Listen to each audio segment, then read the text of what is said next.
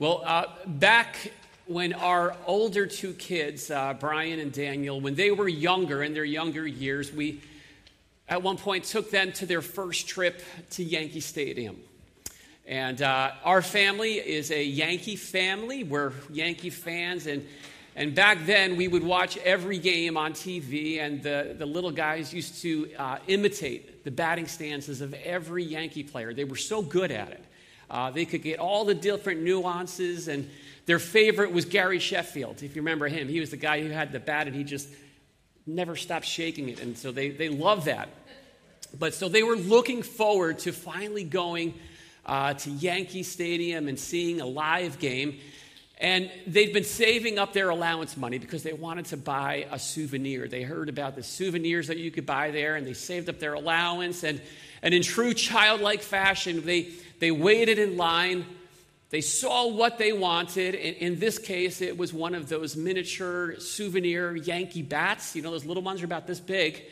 And um, they got up to the counter and they spilled their entire pile of coins all over the counter and started counting it up slowly. Uh, but what they found is that they were coming up short. They, they didn't have enough cash for the bat. So they, they wrestled through this and they made the decision they've got to pick out something that costs less. And, and they kind of settled on a Yankee banner instead. That was within their budget. And, and as this is all playing out, there's a line of people behind them, and, and they saw what was happening. And, and this conversation broke out between two people in the line. And so, with my best Bronx accent, it sounded something like this Hey, is the kid getting the bat? No, the kid's getting the banner. Why isn't the kid getting the bat? The kid can't get the bat. He doesn't have enough money. The kid's getting the banner. No, the kid's getting the bat.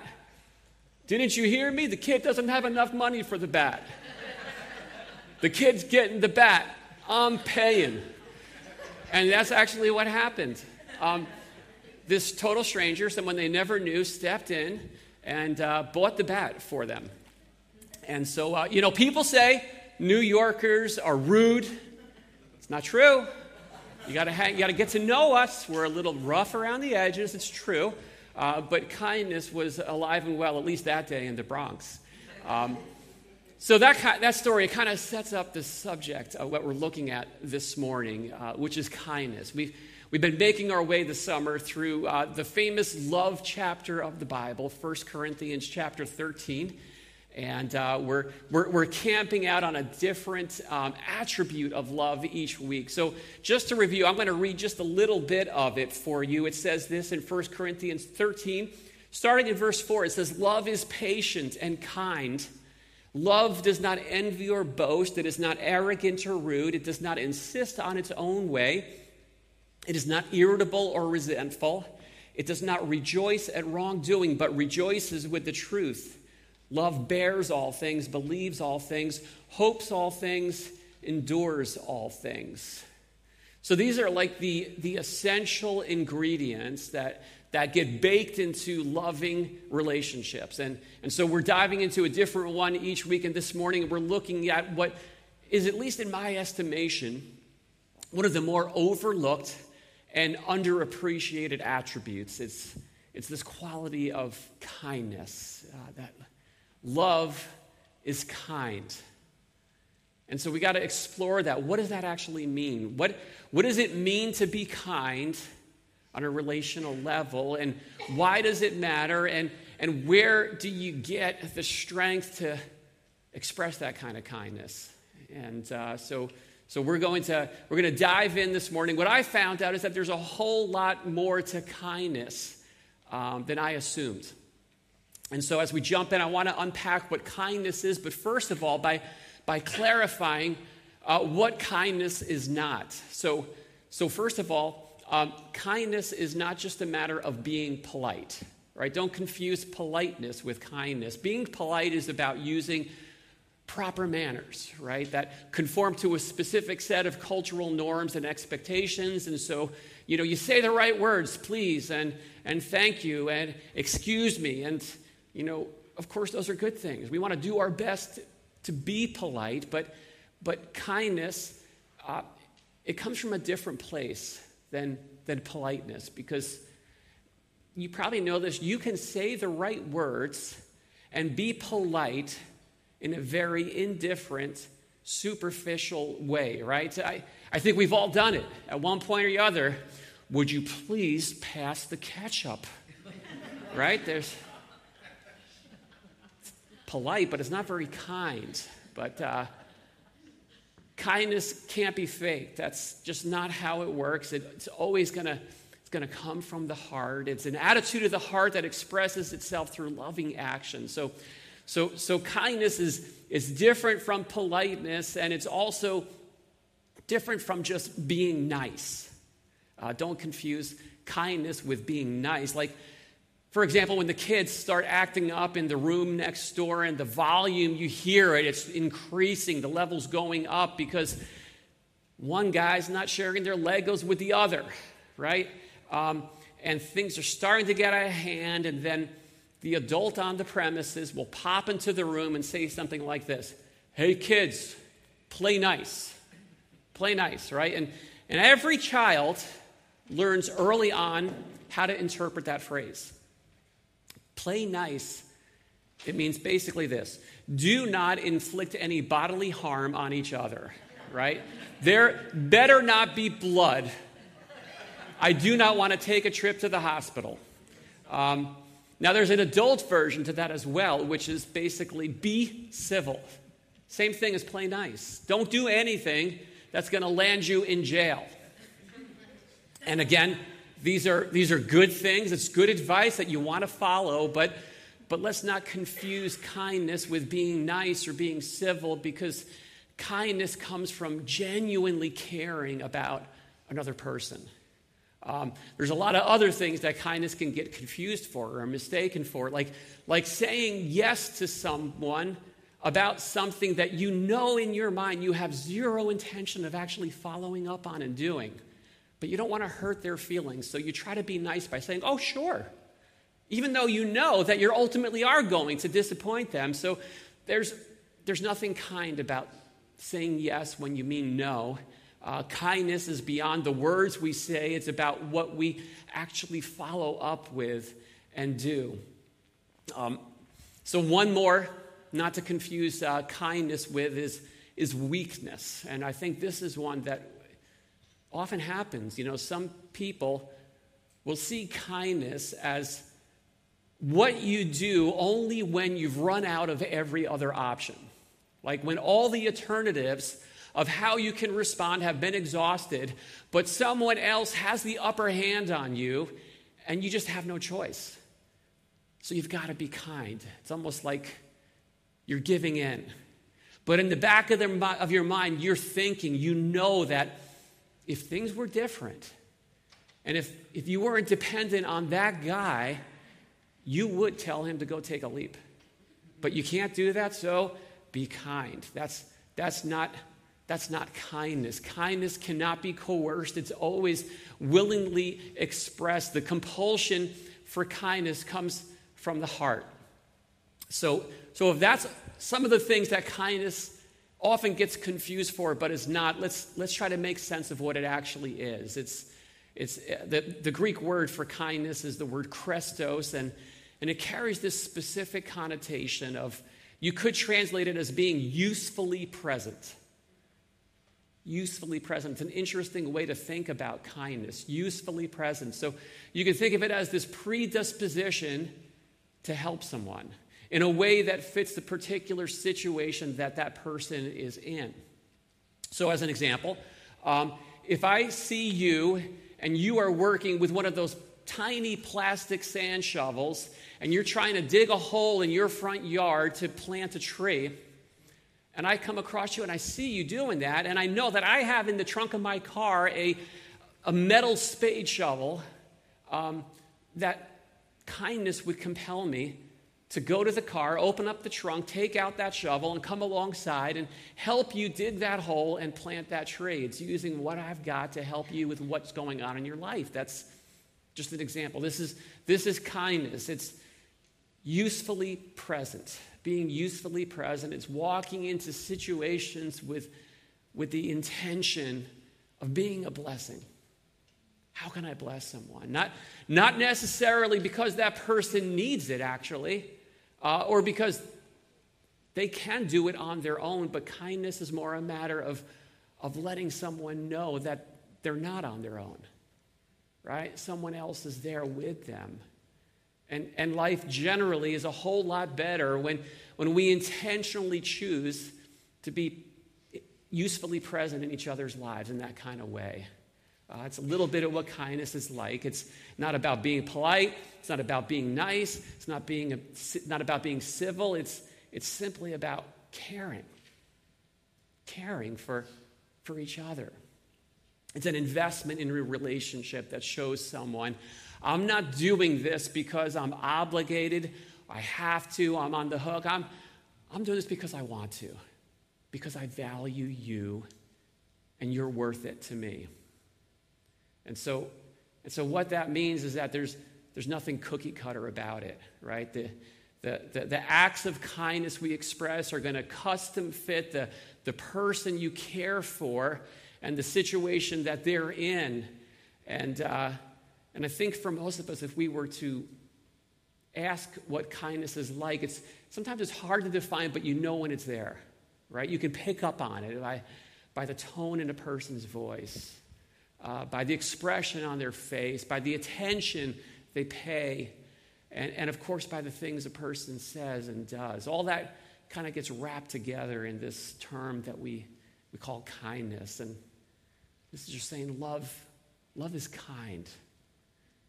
And, there's something incredibly powerful about investing kindness into a relationship when it's there, when it's present, people feel cared for. They, they feel valued. They feel esteemed, accepted, and understood.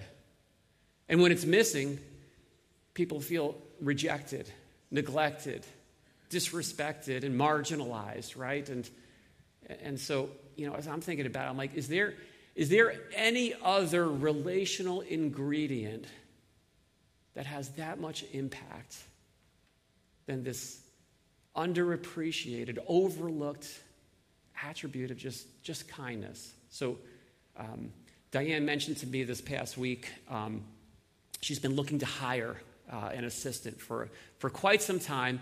She had the assistant into her office in the city uh, this week, and, um, and, and, and, and this, this candidate said, I want the job. And so she was so excited. She's needed this person for a while.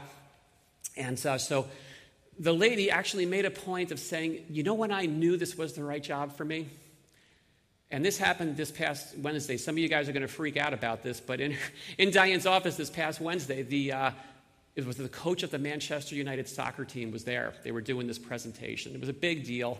And so Diane's thinking, it must be the soccer thing. We're not soccer fans, so that means nothing to us. Um, and there's all these other impressive things that are going on in this company that she works for. And this lady said, No, what happened? The, the, moment I knew this was the right place for me is, is, is they were waiting for an elevator. And uh, this person had a little bit, Diane could read that there was a little bit of reservation about getting into a crowded elevator. And so Diane said, Let's wait for the next elevator. And she said, That was it. That was the moment I knew this was the place, this was the team I wanted to be a part of. That's, just a little snapshot of the power of just kindness. Surprisingly, how powerful a dynamic it is. Maybe there's a relationship in your life that, for one reason or another, you know it's gone sideways. It is sideways right now, and you're like, how do I get this thing right again? How do I start to straighten things out? Kindness. Start there. Right? Maybe if you're wondering, is this the right time to show kindness to this person that I really have been struggling with? I'm pretty sure it is. I don't think you have to question that too long. The answer is almost always yes. Show kindness, bless that person, just go above and beyond for them and see what happens. See what happens. See, I think the reality is our world is in so many ways, it's suffering from just a simple shortage of kindness. Uh, we, we have an abundance of arrogance, right? There, there is no shortage of smugness or, or sarcasm, and we are so quick to set people straight. We, we excel at reminding people of how ridiculous their viewpoint is, right? But how about kindness? Only find it in trace amounts. It's a rare commodity. And I think that, that gets to the challenge about this subject as we're talking about cultivating kindness. It's, it's not that we don't have any, there is kindness in our hearts, but so often we're stingy with it when it comes to showing it, giving it out to others, and maybe we're concerned, right? Too, too much kindness is going to send the wrong message. They're going to get the wrong idea. They're going to start taking advantage of me if I'm too kind to them. And so the norm in our world is to let the kindness just be at a trickle, metered amounts to a select few, and that's it. It's like we kind of draw this relational circle in our lives, and, and, and there's just a few people on the inside perimeter of that circle, and we say, These are the ones that I've chosen to be on the receiving end of my kindness. And if you're not inside that circle, if you're on the outside, well, I wish you the best, but you're not my concern. I don't care. Right? We're, we're selective. I'll go out of my way for you, maybe if you're in my family or if you're a close friend, but that's about it. So kindness is selective and it's also oftentimes very conditional. I will be kind to you so long as you are kind to me. But the moment that changes and you cross me, it is over.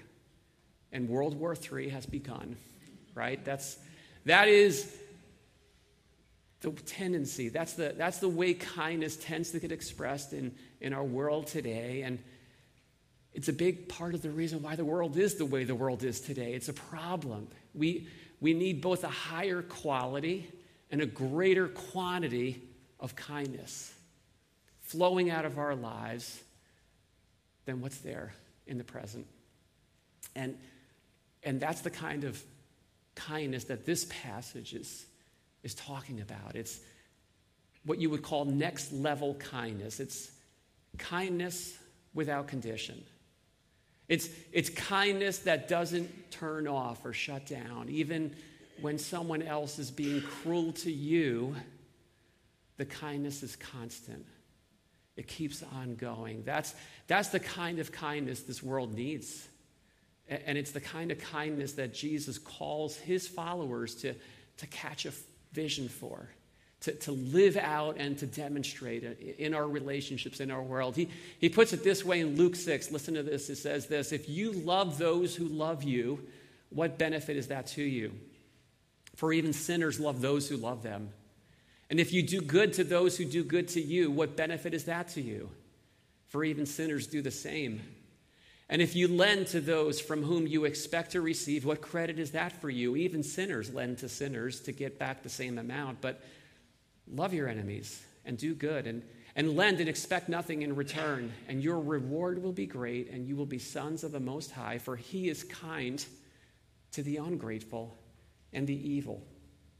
Be merciful, even as your Father is merciful. It's astounding astounding paragraph right there. Jesus is calling his followers to, to take part in this countercultural, transformational conspiracy of kindness, right? Do what no one else would ever choose to do voluntarily. But do you notice where the whole thing starts? What the source of this kindness is? It, it doesn't start with us trying to Muster up the strength and do your best to be kind to each other. That's not where it starts. It's not what it's about. It starts instead with considering the kindness of your Heavenly Father. Understand the kindness of your God. See how kind he's been to you, and then you continue and extend that same quality of kindness to those around you. See, we have a Father in heaven who showers kindness in unconditional ways. Right? He's, he's not just kind to the good guys, he's, he's just as kind to the cranky, ungrateful people who haven't done squat to deserve it. Uh, in Matthew 6, Jesus reminds us, he says this, that your heavenly Father causes his sun to rise on the evil and the good. He sends rain on the righteous and the unrighteous.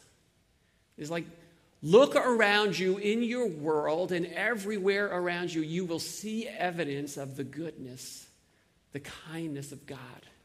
It's everywhere. Challenge is to just be aware of it, to wake up to it, to, to allow our senses to be moved by it. There's so much we take for granted that we just assume that really is gift from God. Right? That's I think why kindness and, and gratefulness, gratitude, they, they go hand in hand. You're going to have one with the other. God, God gives the worst person on this planet access to the same spectacular sunrise and sunset as the rest of the world. It doesn't discriminate. When the rain falls, it waters the gardens of the good just as much as it does the bad. And these are just examples, not ex- the extent of it. We are blessed in, in so many ways that we have nothing at all to, to do with. We don't deserve it, we haven't earned it. It's just the simple outworking of the kindness of God, and it's pouring into our lives all the time on an ongoing basis. And so realize this when you wake up on the wrong side of the bed, right, and you are like all attitude all day, and you're cranky and you're miserable, but to be around. Uh, anyone have a day like that this past week? yeah, me too. Um, your heavenly Father not for a single moment didn't stop showering his kindness on you. Do you realize that? Let, let that reality sink in. And so the point is basically saying since, since that's how your Father in heaven treats you, do the same. Extend that. Treat the people in your life that same way and don't stop. Don't turn it off because you've got to deal with a problem person, even when it comes to your enemies, your adversaries. And yes, just in case you're wondering, does that include those who hold a different political ideology than I do? Yes, it does. More kindness, less criticism. It's a good thing. This, this, this kind of kindness that God showers on us, that He calls us to extend, it's, it's not meant to be a reaction to the way that people are treating us. This is the secret of it. It's, it's meant to be a reflection of the way our Heavenly Father is with us. And so, what it comes down to is, is living out our identity as a child of our Heavenly Father. Right? So, it's like, like father, like child. There's a family resemblance there. He has given me his heart to see past the hurt, to see past the pain, to see past the unkindness, and just love on people indiscriminately. Because, like it or not, that's your story. That's my story. That is the way our Heavenly Father loves us is what he's done and what he continues to do for us each and every moment of each and every day. And here's, here's the thing that quality of kindness, it, it has the power to change things. Romans 2 4 says this the kindness of God leads us to repentance. It's an amazing verse. Did you hear that? It's, not the anger of God. It's not the judgment of God. It's not the fear of the Lord. Those are all realities. We don't, we don't dismiss them. But the kindness of God is this agent of change in a way that nothing else is. It does what nothing else can. And so consider the kindness of God. It, it will change your life. It's, it's His kindness that not only pours out blessings to us on a daily basis, it's, it's the kindness of God that fueled Him to send His Son, Jesus, to come into this world, to go to the cross, to die in our place, not just for the select few. None of us deserved, none of us earned Jesus to go to the cross for us. He did it out of kindness, out of mercy, out of grace, not just for you, but for each and every person you and I ever come across. He gave it all. He bore the punishment that we deserved so he could shower us with his grace and his mercy that we haven't earned and we don't deserve. And that's the ultimate act of kindness. So contemplate the kindness of God on an ongoing basis. Let that always be flowing through your life and then continue. Extend this conspiracy of kindness. Jesus started it, and it continues with us up to today. We, we don't show kindness as a means to an end, right? Be kind to this person because then they'll change. We don't do that. We're kind because God calls us to be kind, He empowers us to be kind. But it often does lead to change. It, it disarms, it, it opens closed hearts, it, it completely can change the temperature in a room, and it can transform situations that are in desperate need of transformation. So I can't think of a better way uh, to close this message this morning than um, just focusing our hearts on this simple reality of the kindness of God the compelling kindness of God that transforms our lives and leads us to change, to repentance, to turning our lives around. And so I've asked Diane to come up, and uh, we're going to just end with a song that's all about this, uh, this, this verse that we just read.